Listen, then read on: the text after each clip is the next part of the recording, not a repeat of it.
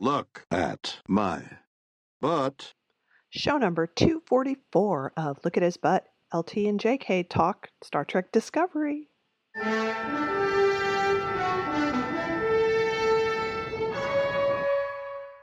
And Star Trek Discovery. But first, this is Kitty. I want to apologize for how I sounded last time. I had, you know, set my equipment the way I always set it to pick up from this headset, and one piece of it decided, no, I would rather not do that. And so luckily I talk really loud and so the computer microphone did pick it up but I when I listened to the show I went oh my god so I apologize for that but th- this year hopefully or this year this time it will be better Yeah, well, you guys know we do the best with what we have, and sometimes technology, fucking technology, it just doesn't cooperate. right right and basically what we have is us It, it's us. It's the core, the core of the show. Um, Yes. I, I did have a couple of things I wanted to say before we dive in because we really want to talk about Discovery. Well, Yes. I do anyway. Very too, me to too. about Discovery. Um, one thing is that um, Bill's been tweeting a lot lately, Mm-hmm. and I'm a little worried about Bill, um, just because he seems to have gotten hold of some phrases that he doesn't really understand what they mean. oh dear And yeah, and it's kind of, you know, Bill's an old man, Mhm. and I just don't think he understands what the context is for things that he's saying. And I'll just take one example. okay Um, there's this phrase that gets used a lot in the discourse around social justice and all that, and that phrase is virtue signaling. Okay Now, I don't know if, if you personally have come across. I phrase, have run across it once or twice Yeah. So the the phrase virtue signaling is invented by the people on the right and it's meant as an insult and it means that um, you as a person functioning in society when you speak up about some injustice or, or you know you're raising a good point the only reason you're doing it is to call attention to the fact that you are trying to be virtuous Ugh. so hence the phrase virtue signaling you're Yes. putting a signal on your virtue you're not doing it because you believe it or because it's the right thing to do it's all about just you know getting praise on yourself for doing the right thing this is the way very generally speaking people on the far right see the people on the left mm-hmm. you know they they think we are like them and we don't actually have any values or or like Um, uh, Donald Trump, who uh, or like Donald Trump yeah like yeah, how you it know, all comes back to him and what's happening to him. right it, it's like you know that that people can't believe that protesters aren't paid right? Like like for women's marches, everyone's paid. That's must right. be paid by George Soros because no one would ever do this No. because they believed it was the right thing to do. So um, yeah, uh, going to a protest would be virtue signaling. You know, Yes. going to the women's march or anything like that. Bill seems to have picked this phrase up and he's using it in a completely wrong way. and it's Oh, really no. bothering me. And people have tried very, very gently to correct him on Twitter and he just he doesn't like to be wrong and I don't think he can admit he's wrong. hmm And so he's sort of been using some of these phrases that are clearly, you know, insults developed by people on the right. And it's really kind of disturbing. Oh, and I wish dear. somebody would, yeah, it's terrible because I don't, I, I really believe that he's not like that. You know, he's Mhm. not. He doesn't really believe those things, and he claims to be apolitical, but he he definitely has picked up the wrong kind of discourse, and I feel very bad, and it puts a lot of people off. you know? Yeah. He needs to go back if he ever did do this on Twitter, but to just tweet about you know his his horse show and his movies and his books and you know basically shill for the the celebrity performing side of his life Yeah, exactly. because uh, oh that's so um, sad. It is, and he's still continuing these terrible, uh, you know, shipping fights with the people who um, are convinced that the Outlander stars, Yes, I guess, yeah. are dating each other. Like because that one guy is his friend, Sam. Well, he um, actually, I believe he is friends with both Sam and Caitriona. Okay, so um, you know, he he has waded into that fight with the very very Oh, crazy dear. people who believe it and continues to fight, and it's all just a a big morass. Bill, and you Bill, think he Bill. would know better by now. It's like stop, you're not gonna win. yeah. and it looks bad. It's a bad look for you. Mm-hmm. Oh You dear. know, you lie down with the dogs and you get the fleas. Yep. Oh. So that was sad. Anyway, I just wanted to say that because it, it upsets me when I, I go on Twitter and I Mhm. see the, him using this language wrongly and just, yeah. Yeah. And from when from when you see him on, you know, on talk shows or when he's at the cons and talking about things and everything, I have never ever picked up an alt-right vibe from him ever. Yeah. No, I, I just don't think he's like that. Yeah. Even, even as an old, straight, rich white guy, I don't Yeah, think he's so like hmm, oh that's sad. Yeah, so that's unfortunate. And I just wanted to pr- put that out there because, you know, so much of this podcast is about Bill, and I don't want to not talk about it Mhm. because it is now becoming, unfortunately, sort of his public persona. There have been Oh. articles about him on like BuzzFeed and stuff going, you know, Really? William Shatner Oh. identifies with the alt-right. It's like, no. Oh, I have doesn't. seen people say that. Yeah, yeah. Yeah. Oh dear. So anyway, all right, let's let's get off of that. Just wanted to mention it. Um, I wanted to say a thing that happened this morning. I've talked before about listening to um, the dude who's called the Tolkien professor, Uh-huh. Olsen, who I love and who um, does many great podcasts all about Tolkien, and I really like what he has to say. He's a, super thoughtful guy. Um, except sometimes he still misses the boat, and today was a great example of it. I mean, in in a, like he's he is very willing to be corrected on things. Okay. He's he's in Iowa, Iowa right now. Um, not in Riverside, Mm. but just in a different place. And he's there for uh, a Tolkien conference. And Mhm. so he was giving a, a talk about fan fiction, Tolkien and fan fiction, because there's a ton of Tolkien fan fiction out there Wait, fan fiction about Tolkien or fan fiction about No, his no. writing? about his writing. Okay. I mean, maybe there is fan fiction Well, about Tolkien. I, don't know. I want to know which which road we're going down. okay. Um, so I thought that was cool. I'd, I'd like to see it. And he tweeted about it afterwards. And so his tweet said, The more I've thought about this, the harder I find it to understand the modern stigma on fan fiction. Why is it that people find it so embarrassing? And he got a lot of responses on Mhm. Twitter that were, were kind of interesting. And people are like, well, some of it's juvenile and blah, blah, blah. So I just responded and I said, because it's perceived as women's writing. And Yeah. and he went, Yeah, I hadn't thought of that. I was like, Well, of course you didn't because you're a man. Yeah. You would never think about that. But I, the, the more I thought about it, I mean, that's the reason, right? Yes. It's because I said perceived as women's writing, not that it always is, but if it's written by a woman, then therefore it's not important and therefore you can criticize it for anything because it's not it's never going to be as good as anything a man has written. Well, also, there's the thing that certainly early fanfic and right up through the days when we were doing it, I don't know what it's like now. Some women who are very, very active in fan fiction were very vocal about claiming this space as being uh, by and for women. And of course, when I was in one of my real slash rants, I'd say, and about, you know, but um, yeah. So I, I I am glad I made that point, and I'm glad he heard it, and I thought that was really good. And, Yeah. um, it just got me thinking, and I wanted to check this with you. hmm When we were deeply into fan fiction, it seemed to me that the men who did write fan fiction, because there were some, Yes. um, tended to have their work valued more highly, not by women, but by other men. And that was because there's tended to be ship porn and stuff like that. And and I'm not thinking of specific people, but just in general, the feeling was that if you were a guy and you wrote about ships and explosions, your work was kind of automatically better than any woman who was writing about relationships, whether or not they included sex. Now that is very, very interesting. And now that Is I'm true? Am I that's, imagining that? No, that's what I'm trying to decide is based on my experience because I'd never thought about this. I can say that I only ever received feedback from one guy that I am almost 100% sure was an actual man. well, and I'm saying that because I've met him in real life. And so Yeah, yeah, unless I he was telling me he or wasn't telling me he was transsexual, he represented as male in every way. Okay? Okay. A couple at least one other that I'm pretty sure he was male just by his tone.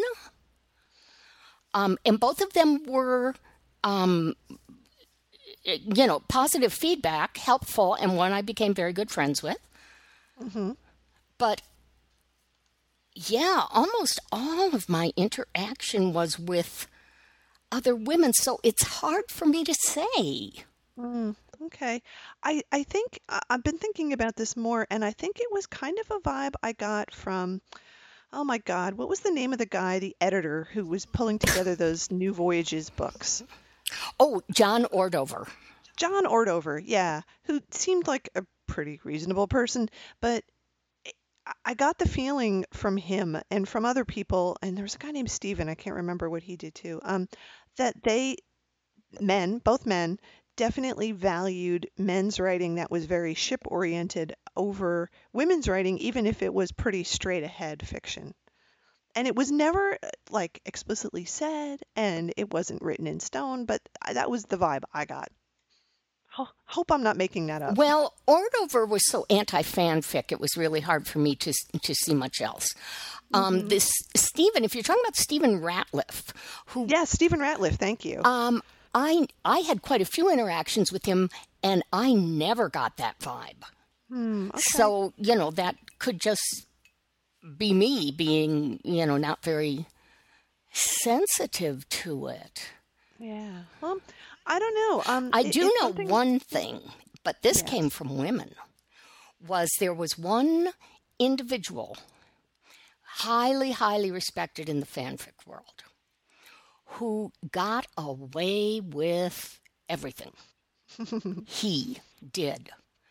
I mean, you know, broke all the rules and was abusive of people and everything. And I'm not going to name names, but every now and then someone would point out, why does he get away with this? And we'd say, well, that's just him being him. Mm, Yeah. Yeah. But- boys will be boys, of course. Of course, yeah. So, you know, Yep, I can see that. Well, it's it's interesting to think about. I, I need to to maybe um, think about this and read up on it a little bit more to see if I'm I'm projecting or something. But listeners, if any of you are familiar, because I know some of you are, who are around or who have read history, I, and I'm curious to know whether it's that way now. well, um, you know, things like that change super slowly. And so mm. the fact that a few centuries ago, women who did write found they could only get attention or get published or whatever if they wrote under male names. And I am not sure if that's the reason J.K. Rowling wrote under her initials or not. I think it is. Uh, I think it- she said that. At some yeah, point. and it's it's almost like I get the feeling that if you write under the name Eleanor, um, it's going to get thrown in in the the light fiction or romance or chick lit pile. Mm-hmm. Yeah. Agreed. So Yep. that is why it it just thrills me that, as far as I can see, this is strictly my opinion, not based on anything else. The only people really writing, with a couple exceptions, interesting sci fi right now are women. Mm-hmm. Because it's not about the ships, it's about the characters and how this, whatever the phenomenon is that is happening or has happened, how it affects them. Yes, and I will say a lot of it also is being written by women of color, which is even better. Yes, yes, and um, uh, um, women of uh, of Asian women Yes. writing some really interesting stuff. The the man who I will say is mainly an exception, and it's hard to say if he's really writing sci-fi or not, is Neil Gaiman, which is kind of a cross of sci-fi and and fantasy. Fantasy. Yeah, Yeah. but his is is very very intelligent, very character driven, plus fun as hell. But um, yeah, it's you know, it's it's kind of like okay, we found a niche that was being dominated by men, and we took it over. So cool. As I think I've said once once before, you know, if you look around at what gets published and you look at the stuff that gets published by men who just can't write, you know, it's mm-hmm. like as they say, God give me the confidence of a mediocre white man. yeah, it's just it's incredible you know all those things that people say about women's fanfic writing the the stereotypical complaints like oh it's juvenile and it's overwritten and it's cliched it's like please go into the bookstore and look at some of the crap that's being published Mm-hmm. And simply because the the author is a guy yeah, yeah. anyway that's my rant for today and i hope you've all enjoyed Uh, that well, I got to say that I think there is hope on this front. Um, especially, I know there's still jerks out there, so don't get me wrong, but especially among younger men. Um, When I'm introduced to them anywhere, work, social, whatever, um, they speak to me as an equal and they, they offer their hand for a handshake, which would never have happened in the before time. So, you know, that that gives me hope. I, I I like that, you know. I like starting our relationship as we're equals. We both know about this. We have this in common. Mm, that's awesome Yeah. that's really wonderful So, Cool. Well, speaking of places where there's a lot of women and they're all doing stuff, let's talk about Star Trek Discovery. is really good. Now, I want to say something that I realized yesterday, and I felt so stupid for not recognizing this. okay. A- As a Star Trek fan, this this kind of like takes away all of my credibility. Oh dear. so I was thinking about Star Trek Discovery and the last. So we watched episodes two and three. That's what we're going to talk about. Mm-hmm. And in episode three, our main character Burnham goes to the ship that's called Star Trek Discovery. And until that point, I hadn't actually realized that the name of the show was the name of the ship. I thought it was just a word, you know, like, hey, Star Trek Discovery, woo. Well, you know, that is very interesting. The point you're making is actually not a bad one because you're probably not alone in that. But also, after I watched episode three, I did go and read a couple things. And um, one of them was the they were talking to whoever is the showrunner now. And one of the things they were questioning about is sort of how do you get from here to TOS, which is one of my questions, but we'll get to that. Sure.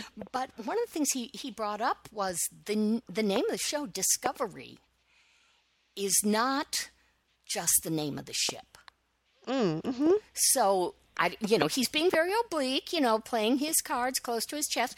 But you know, I interpret that as it's about the discovery of what is coming. It's the discovery of Yeah. becoming that thing. So I I agree, and I and I thought that that was what the title was. Like I just hadn't made the connection, and then the more I thought about it, I was like, oh yeah, because that's what they do, right? Yeah. Star Trek Voyager, Deep Space Nine, Enterprise. Oh yeah, they call them after the ships. I was like, oh my god, how did I never realize this before?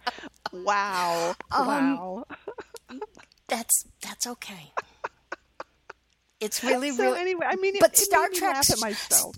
the if, um, TNG ship was not called the Next Generation. That's true. So that was the one where they didn't do it, but ever since then they've done it Yes. with all the other ones. So you'd think I would have learned my. But you see, you're not a superficial person, so your brain immediately went to the deeper meaning of that, which I like. I Oh, well, like that, that it went there. It that was all balances me. my complete interpretation. Okay, so there is a ship called Discovery. I'm glad we've got that sorted out now. That's good. Good. Okay, so um, we'll, we'll spend some time talking about, uh, I guess, part two of Mm-hmm. the opener, and then on to part three, which is where, for me, the really interesting stuff happens. So, um, part two was to wrap up the whole here's how the war started with the Klingons, Mm-hmm. um, showing what happened to Burnham and, and kind of her journey through that. There was a lot of stuff exploding. That was the main thing. Um, and there was a flashback to show how she came aboard uh, the Shenzhou ship with Sarek. So my question still is, did she not go to Starfleet Academy? I thought we all had this sorted out that you had to go to Starfleet in order to be an officer. Maybe was that not implemented at that time? Well, that's what I'm wondering about a lot of things. and, you know, right now I am enjoying the show and where it's going, so I'm just going to kind of go, mm-hmm. okay, you know, Starfleet perhaps was very new in this iteration. You know, I, we don't know what mm-hmm. happened on Enterprise, and we don't care. So, you know, maybe there's still. We don't even know if the Prime Directive is in force, right? Has even been invented.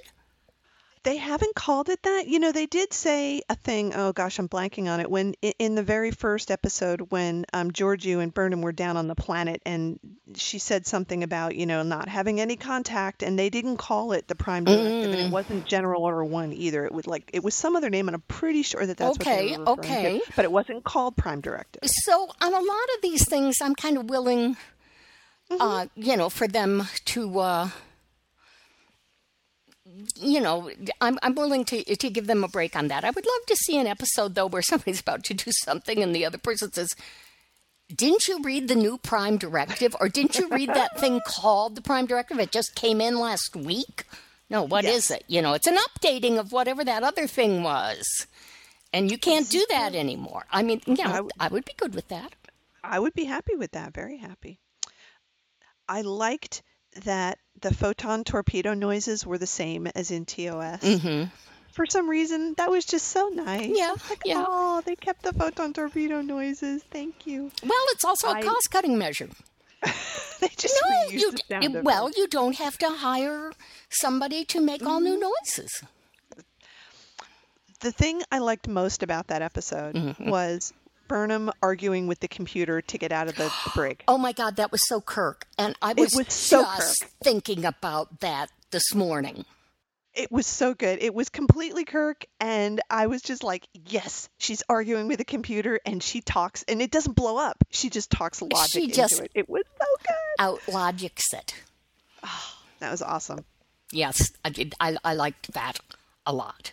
Um, I like that. I I was, you know, I always get a little disturbed when they have such a huge amount of destruction in space, you know, blowing up these ships right and left. It's like, really? Do you have to blow them up? You know? Mm-hmm. It seems like such a waste, but I guess that's kind of the way it is now in science fiction. You know, Yeah. it's not enough just to damage them. You have to fucking blow them to little smithereens. hmm Yep. So that that always bug, bugs me, and I'm hoping that that was it. You know, like the rest of the series is not going to have an orgy of destruction and ships blowing up. Well, I don't know. I wouldn't get my hopes up, but you know. Um, okay, so those are the highlights for me. Um, were there things that, in addition, that you really liked about that episode? Well, I do have to say, although I knew it was probably coming, I was really sad to see Captain Georgiou die. Oh yeah. Oh, that was terrible. Uh, because, you know, I was totally bought on the concept presented in like the first five minutes of episode one, which is it's his captain and it's his first officer, and they are both female and they have this crew, and I was already just go on adventures with mm-hmm. them. So, you know, that was kind of like, okay, but I'm starting to regard it as those first two episodes were to establish Burnham and her character and a little bit about her past, and that it was sort of the equivalent of the um, the two hour movie that set up Battlestar Galactica. Mm-hmm. Although that started right immediately with bam, the Cylons have wiped out everything. So, um, I agree. Uh, I'm.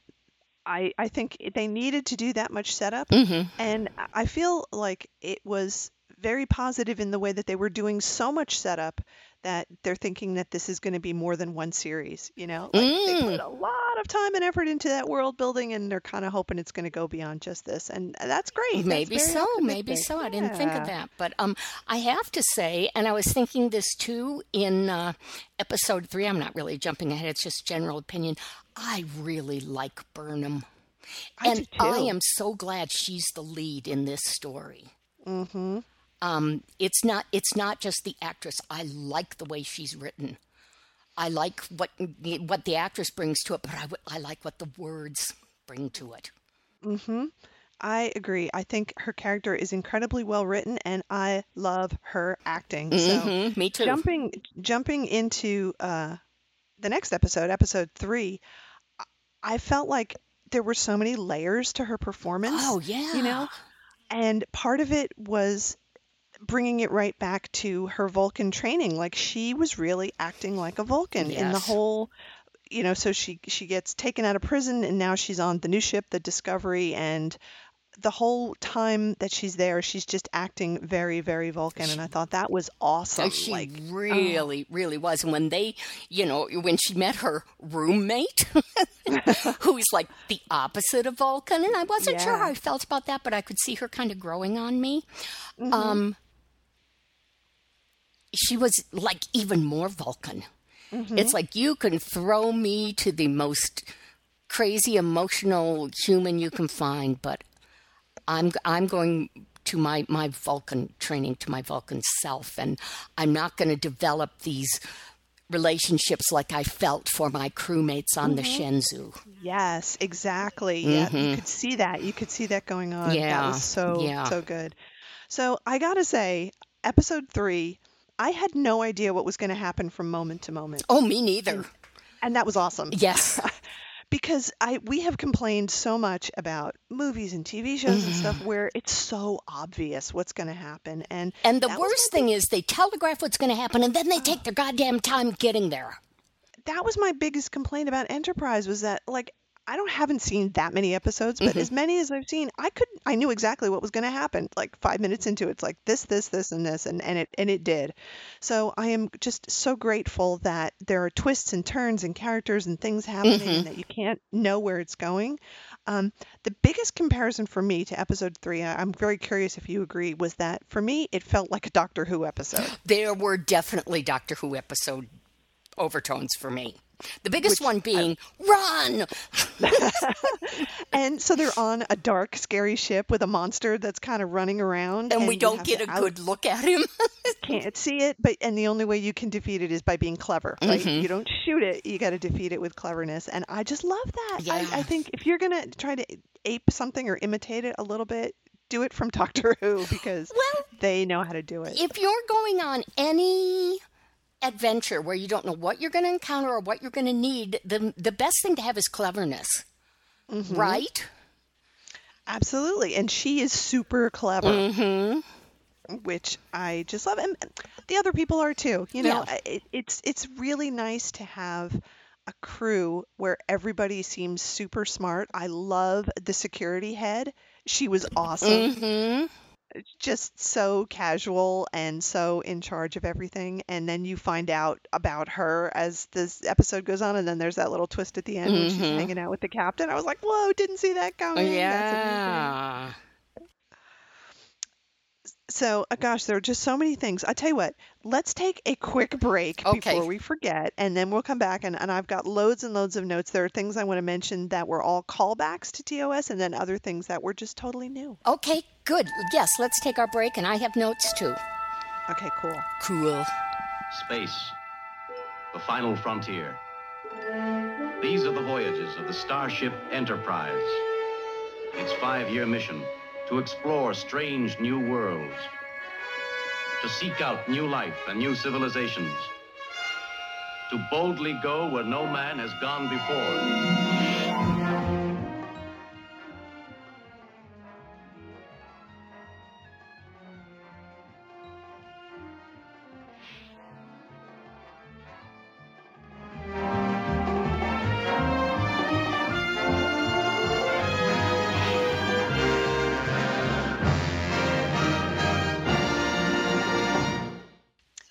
Number one, tribbles. Yeah. So that was awesome. No, no, it wasn't. There. Oh, come on! I love tribbles. No, they were cute. no, They and I am noises. really afraid that they are going to go to that well, not the Tribble well in general, but the TOS well too often for my taste. Okay. Because if if they've got a Tribble, then it like undercuts the fact that our, our super smart TOS people have no idea what this is. So that, but see, for me, that was he's got a tribble. How did he get a tribble? Where did that tribble come from? So for me, it represented something unknown Uh-huh. and some some other thing, like not that our guys were stupid because they didn't know or, or that nobody knew what tribbles were, but that there's something else going on that allowed him to have a tribble when nobody else knew what a tribble was. So I, I was just looking at it as more of a mystery rather than just a, hey, let's put a tribble in his cabin to, to do fan service. I think that's what they intended was the mystery. But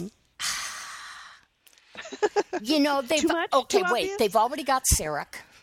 Mm-hmm. They've already given Spock a new sister. They have cast Amanda. yeah, I saw that. Um, and now, n- you know, now a Tribble. I mean, are they gonna are they gonna make all of McCoy's cures discovered before he does? You know, I that's what. I'm saying. yeah. I'm, I I will not even allow one per episode. I was frankly glad to not see Sarek show up in this mm-hmm. episode because it's like you can't do that too often. Mm-hmm. All right, well let's let's keep track of that. Okay. then. Let's make sure that that they're not going to. Okay, overboard. so- for me it wasn't. I am For not, you it was. That's cool. I'm not allowing more than one. I am not allowing one peril per angel, even per episode. Okay. Okay. Okay. I'm with it. Now, here's the thing that I noticed, which was very subtle, and it was totally okay with me that it was a callback. So, in so, so on the new ship, when she goes to uh, Jason Isaacs, his name is Lorca. Mm-hmm. Um, in his cabin, he's got the tribble, he's got some other shit in there, but he also has a map showing the neutral zone, and it's the same map from TOS that's above like Spock's view screen on the bridge. And I was like, oh, it's the same map. I mean, it, it wasn't Wow. It wasn't done in cardboard and magic Uh-huh. marker the way it was in the original, but it was very clearly the same map, and that was cool. Oh, well, like you're that. good at picking up things that, that I didn't. I want to point out something about Lorca. Mm-hmm. Did you watch the series The OA? No, I did not. Okay, I watched it, and it's it's full woo woo, but I loved it. Um, he's the bad guy in the OA. Ah. So, Well, he's also um, uh, Lucius Malfoy. Oh really? Yeah, with blonde hair. Oh my God, I never would have Yeah, recognized him. Yeah, yeah. So that, that's, okay, all right. So he's he's history of bad guy, and I like that his character has this weird edge of like, is he a bad guy? I don't know. I'm getting really the feeling he could turn out to be the bad guy, the con of this story. be. He's got a lot of dimensions, and it's really unclear what his game is. Uh 'cause huh. He's got a lot of balls in the air at the same time, and so yeah, Uh, we'll, and, we'll and, and, maybe Burnham will have to meet me against him too. That Only this cool. time, maybe successfully. I don't know. Um, I liked the black alert. That was funny. I had to Like, put down asterisks. I was like, black alert? And black alert means turn face the wall and go to sleep? I was just like black alert. What the hell is that? I mean, Kirk, I thought was pushing it with double red alert, but um, Double red alert. wow, black alert. Black alert. So that was cool. I enjoyed that. Mm-hmm. Um, I will say that the cabin that they had was awfully spacious. Mm-hmm. it was like a little bigger than I thought it was. A should be lot, yes, yes. Yeah. So, um, but it looked it looked nice. Um, I liked the fact that when they were taking the shuttle from the Discovery to the other ship, that the Glenn, I guess it was called. Mm-hmm. Yes, it was Uh, named after John Glenn. Right. Right. So there was uh, the pilot, Mm-hmm. and I think there was one other se- security dude, and the three women who were the core of the away team. Mm-hmm. And that was really nice. It was just like, hey, cool, they're in charge, they're doing it all. That's super good. Um, so I, I like that a lot. um, I, now, I, I was a little confused that they weren't wearing, um, I don't know, spacesuits or something when they went to the other ship. Mm-hmm. That's Like- probably that's probably a callback to TOS too. It reminded me so much of Naked Time when stupid Joe, what's his name, takes his glove off Mm-hmm. to pick something up. It's like, come on, dude, you don't go to a, a, a ship that's in trouble. What, you know, Where what if- everybody's dead. what- yeah. is there air? You don't know. Smells okay to me. exactly. That's what I was thinking. And also, if you're on a ship where there's hardly any power, maybe bring bigger flashlights because the ones that they had were not doing a very good job. Right, right. Oh, I mean, I know, I know, it's all tension and stuff, but still, it's like, yeah, bigger flashlights next time, guys. Mhm. That's what I would say to that. Um, let me see, what else do I have in my notes? Oh, okay, so maybe this is me, but um, I I loved her her clever think around again, very kind of Doctor Who-ish to get through the breath um the breath print thing. Yes, I thought that was good, but here's the here's the thing. One of my notes is is a breathalyzer really the best security for that very reason? Yeah. I mean, if if the ship was taken over, you could just put each of the people you've captured, most specifically the captain, because he can go anywhere, into a tiny room mm-hmm. and uh, capture his breath.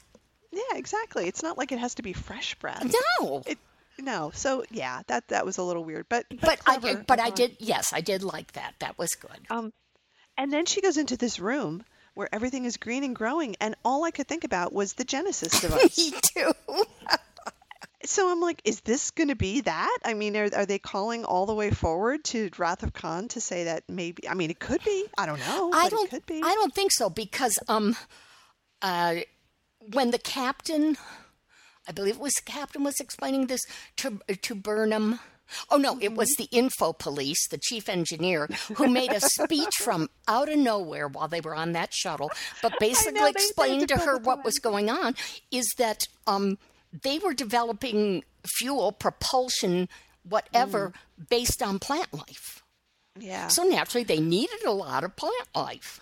Yeah. I- I, mean, I get it, but it's it it has such a strong resonance. with Yeah, yeah. The whole Genesis thing. So I don't know. Maybe, maybe, maybe not. Mm-hmm. But that's all I could think about. Well, yeah, Um, maybe Carol Marcus, you know, picks this up and is is working on a similar use for that technology Mm-hmm. that's not propulsion, that's Yeah. something else. Now, I heard a theory Okay. um, from a guy, and Oh, the well, then it's was- valid. I know it's some guy um, that. So you know, like when they're on the Glenn and they they found the other scientist, the counterpart of, uh, ugh, gosh, I can't. I, it's so hard to learn these guys' names. Yeah. The, the, the chief engineer guy. Okay. yes, his friend, his partner Um, his friend. that he His was partner, working with. yeah. Yes. Um, so they find him and he's all kind of like twisted Oh, and, and there are bones sticking out and stuff like that. Like, oh, that's kind of very scary. Um, maybe the spores that seem to be the cause of all this are what caused the Klingons to stop looking like those Klingons, and some of them end up looking like TOS Like Klingons. smooth. Oh, wow. Yeah. Oh, wow. I could see that. I could see that happening. Yeah. and maybe it affected some and not others and maybe it it you know has some kind of thing where it happens over time like they're not born that way Mhm. anymore or whatever so that's a theory That is a theory, and that's that's an interesting one. Yeah. Hmm. Good work, some guy. i like that theory i hadn't even thought about that because i was Mm-hmm. Still kind of like obsessing about why are we not seeing any tos klingons why, are yes, we not seeing why? That's very good. That's very interesting. It could Um, also be like, you know, they discussed the, the 12 houses in the 1st Mm-hmm. episode, and I noticed that they each had different ridge patterns. Um, Yes, they did. So maybe there is an internal uh, Klingon revolution where the um, common people type Klingons who do not have these um, took over. this is true and it's it's just interesting that we haven't been introduced to any of them yet Yeah, well, all we saw was point. the heads of those 12 houses, right? Yeah, yeah, yeah. So maybe that's going to be a plot Yeah. point later on. Yeah. that, that'd be interesting. It'd be actually after you know however many episodes. Say there's like um you know six episodes of seeing all the Klingons with the ridges, and then suddenly we see a Klingon who looks like a TOS Klingon. That's going to be pretty dramatic, actually. Mm-hmm. would That'll be, very cool. yes. Yeah. So I like that. I like that a lot. I laughed, and this was so inappropriate when they visit so they visit the Glenn and they do the thing and they come back and then they blow it up right Yeah. and and lorca goes it's only a ship and i was like and he doesn't love it like a woman Well, it's not his ship. it was it was like the the anti-kirk Yes. it was just a ship It's, just not a, a, ship. woman Just a ship. Man, I bet he pissed off every fanboy in existence with that one. oh man but yeah that was all i could think about you know Yep. kirk kirk would never say that just a ship No, he knows that that's somebody's ship that they love like a woman. Like a woman, exactly.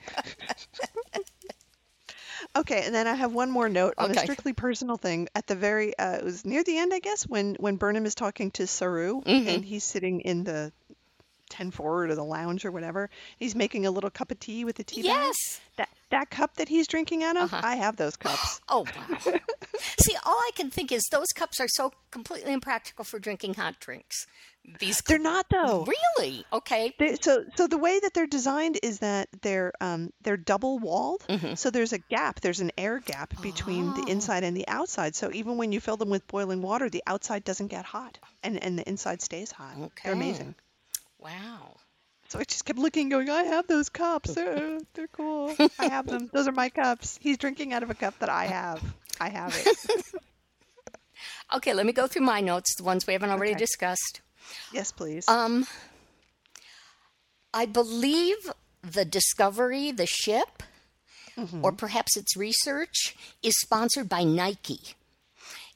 And the reason is their chevron has the Nike swoosh. Does it? Oh my God! I have to. They showed a big Okay. close up of it. I wasn't paying attention. Okay, so I think Nike was funding the research. I like that. I like that. I'm really starting to think, and I think on this one I may be right, that the Discovery is not really Starfleet. Really? Mm-hmm. Because What do you think it is? Well, I mean, I know maybe it's the beginning of what is it, Section 39 or, or whatever, where all the bad guys work. Um, yeah. You know, that I mean, yeah, it's part of Starfleet, but not really part of it. I'm starting to think either the rules don't apply to them or Captain Lorca thinks the rules don't apply to him. I, I would agree with the latter statement for sure. Okay, but it's also totally off script. You know, uh, when uh, when uh, Burnham and the and the other criminals come on board, she goes, "It's not even a scratch on the deck. This is brand new." Brand new, yeah. uh-huh. Yeah. So, um, I don't know. Maybe they Hmm. were their work and the Glenn's work was sanctioned by somebody in Starfleet very high up, and the, nobody else knows about it. I don't know, but I got a feeling that um, Hmm. I- and she she even says, "Why are they so far from the fighting?" So nobody else will find out there is such a ship. Yeah. Yeah, could be, could be. Um, Oh, I, I have to say also, the one uh, officer that we saw who had uh, a badge that was black, mhm. that was weird, man. That was just like, what is that about? What does that yeah, yeah, exactly. Um, Beatles cover band.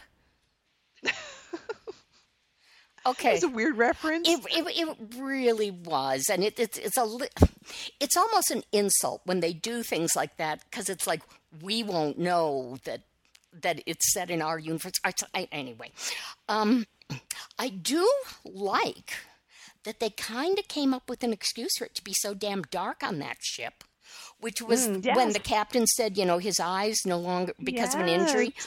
adjust to light. Well, I was like, okay, thank you, somebody for explaining that. For just taking, I agree. you know, ten seconds. That was good. Um, I was a little surprised, and once again, this is like the rules don't apply. When uh, a cadet can, with her little breath thing, get right into the most classified area. Oh yeah, I was wondering that too, and I, I thought, well, is it just because she works there at one of those workstations? And You could have somebody running data on one of those workstations who maybe knows what's in there, maybe doesn't, but you know, is not allowed there. yeah, yeah, I, I, I don't know. I, I wondered about that myself. And the last one for me, it's like this is the one that really set off all the alarm bells. How does this ever become TOS? They Still, yes. they have intra-ship beaming. mm-hmm. That was the one where I went. You're gonna have to do some real fancy tap dancing, and then I had this totally bizarre thought Yeah. because it would still go to TOS. Maybe what we are seeing on the Discovery is the break point where it becomes the mirror universe. Okay. Okay. And maybe Lorca is the first emperor or something. I mean, from what we saw of the Mirror Universe, Kirk and the rest of them weren't there long enough to really um, study the history.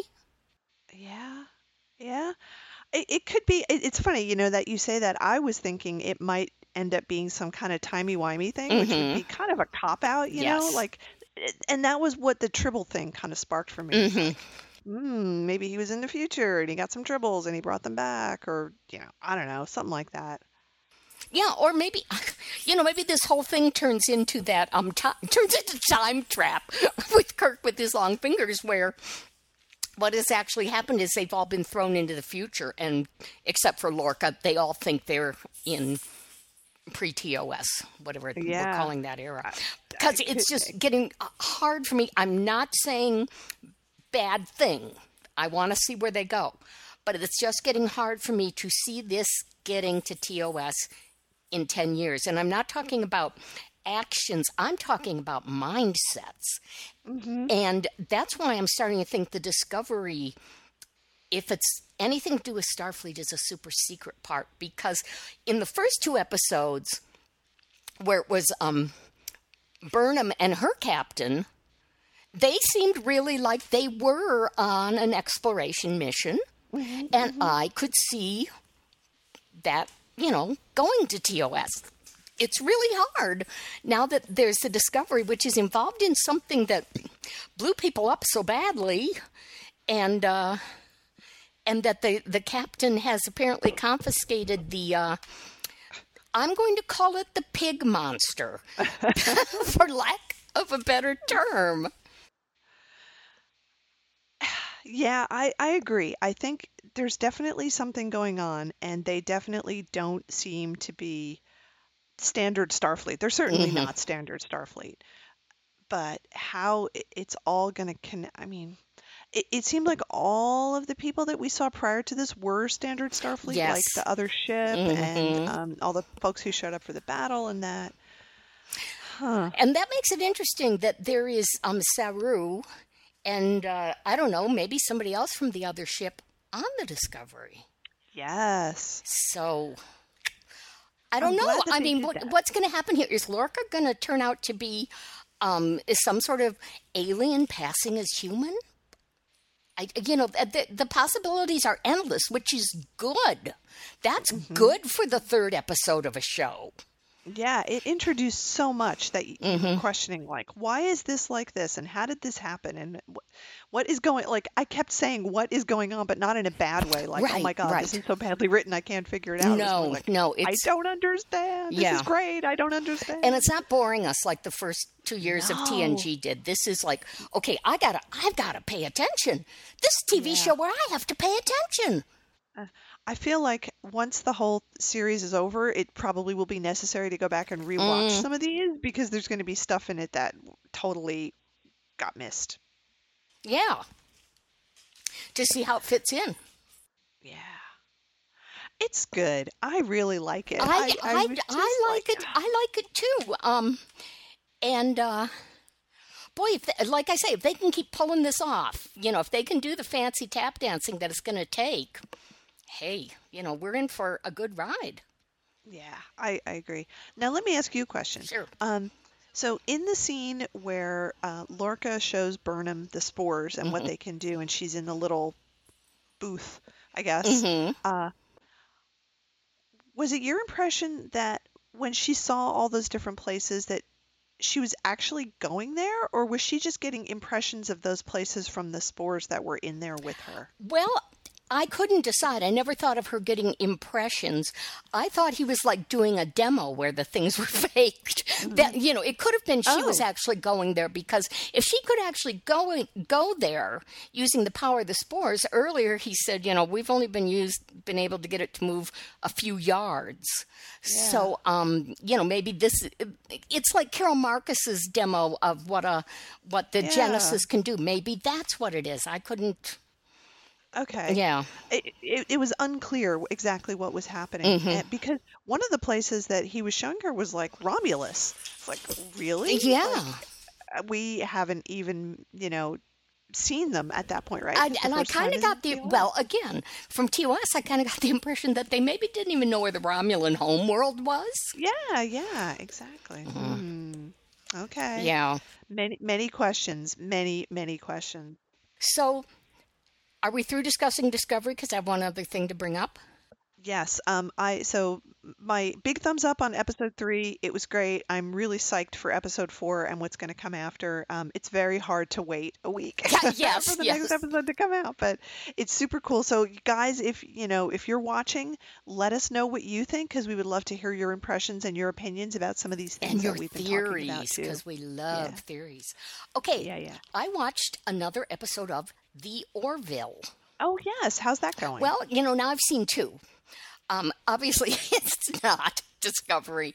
It is episodic. So you know, it's it's it's like soothing another part of my brain. But anyway, in this one, the captain and the first officer get kidnapped by aliens and end up in a space zoo. oh wow. Oh wow! So it's kind of like the first um, pilot for TOS. It's kind of like Twilight Zone, right? But uh, the per, the um, their super smart guy, the next guy under the the first officer, for some reason I don't know, he got injured or something. Anyway, so the person they leave in charge is this ensign, a female ensign. I really like her a lot. And as soon as she realizes it's a crisis and she's in charge, she panics. She is scared to death. And I thought that is a, a realistic reaction. Of course, they played it like for comedy, and she goes to the mm-hmm, mm-hmm. doctor and says, You have to declare me medically unfit. And the mm-hmm. doctor, like, you know, talks her down. The doctor's a woman, um, you know, talks her down and says, you don't think the captain has ever been scared up there on the bridge making these decisions? You take in the information, rely on the people. You've got great people up there, and then make the best decision you can. So, you know, it all works out. But I have to say, there's when uh, uh, two of them beam over to the space zoo after they find it.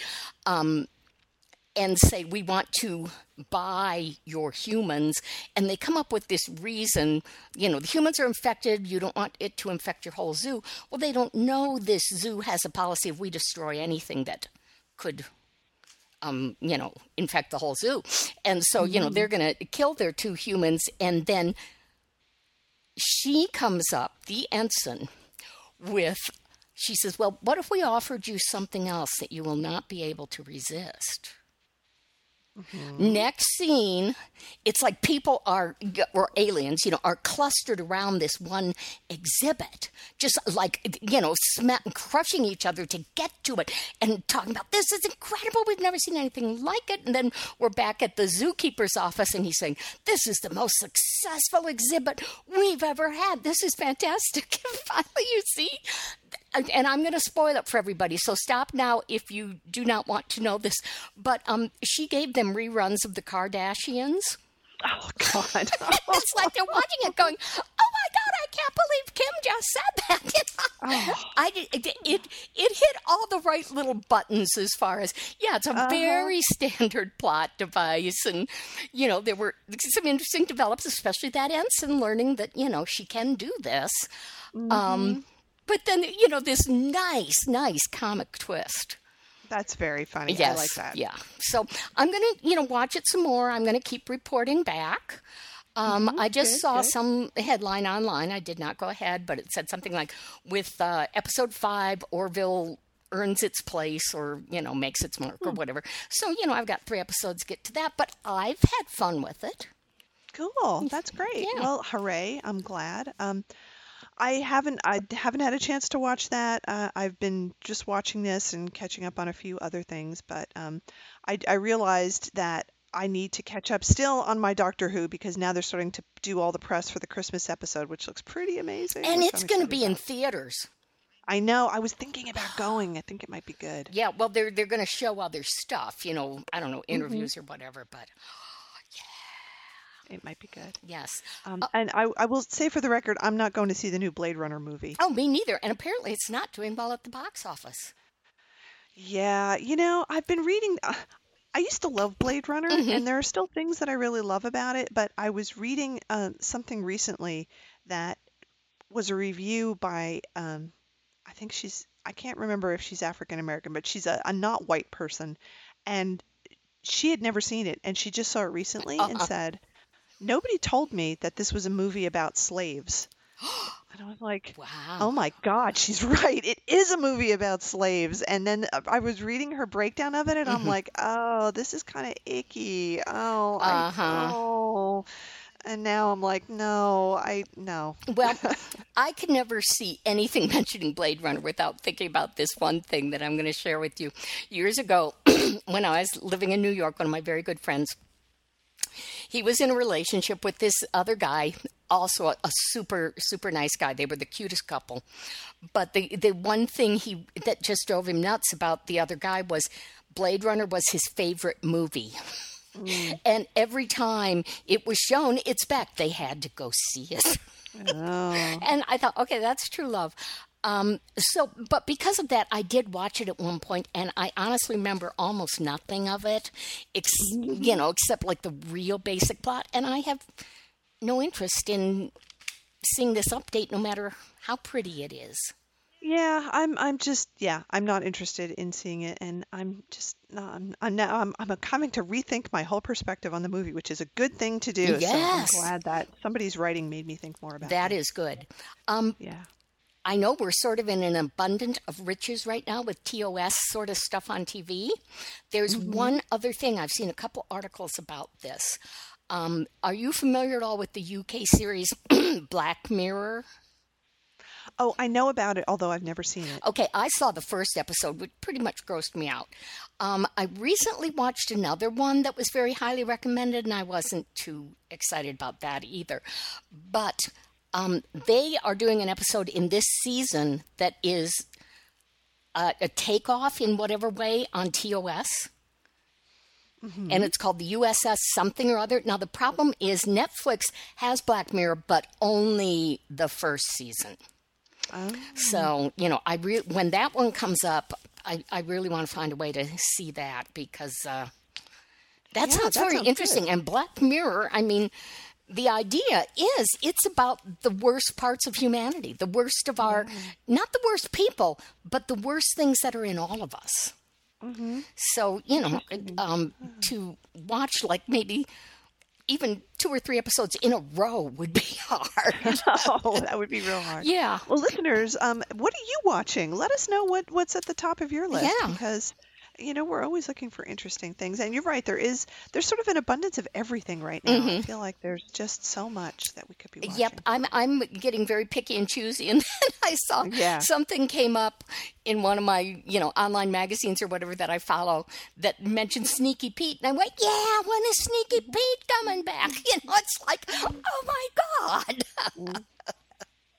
I'm watching so much, much TV, and it's good TV, so I'm not going to apologize for it. But I'm not having time for my reading, and I'm at the the uh, sort of like the ten percent point of a very interesting book. So Oh. I got to get my act together. I just have to give up house cleaning, Well, like I, I'll do a quit- lot of it anyway. I'll, I'll just have to quit my job. That's it, Oh. and then I'll be able to to watch everything Yeah, all the time. yeah. that'll be good. well, you know, I have to say, um, my job has been going well lately, so I don't want to quit it.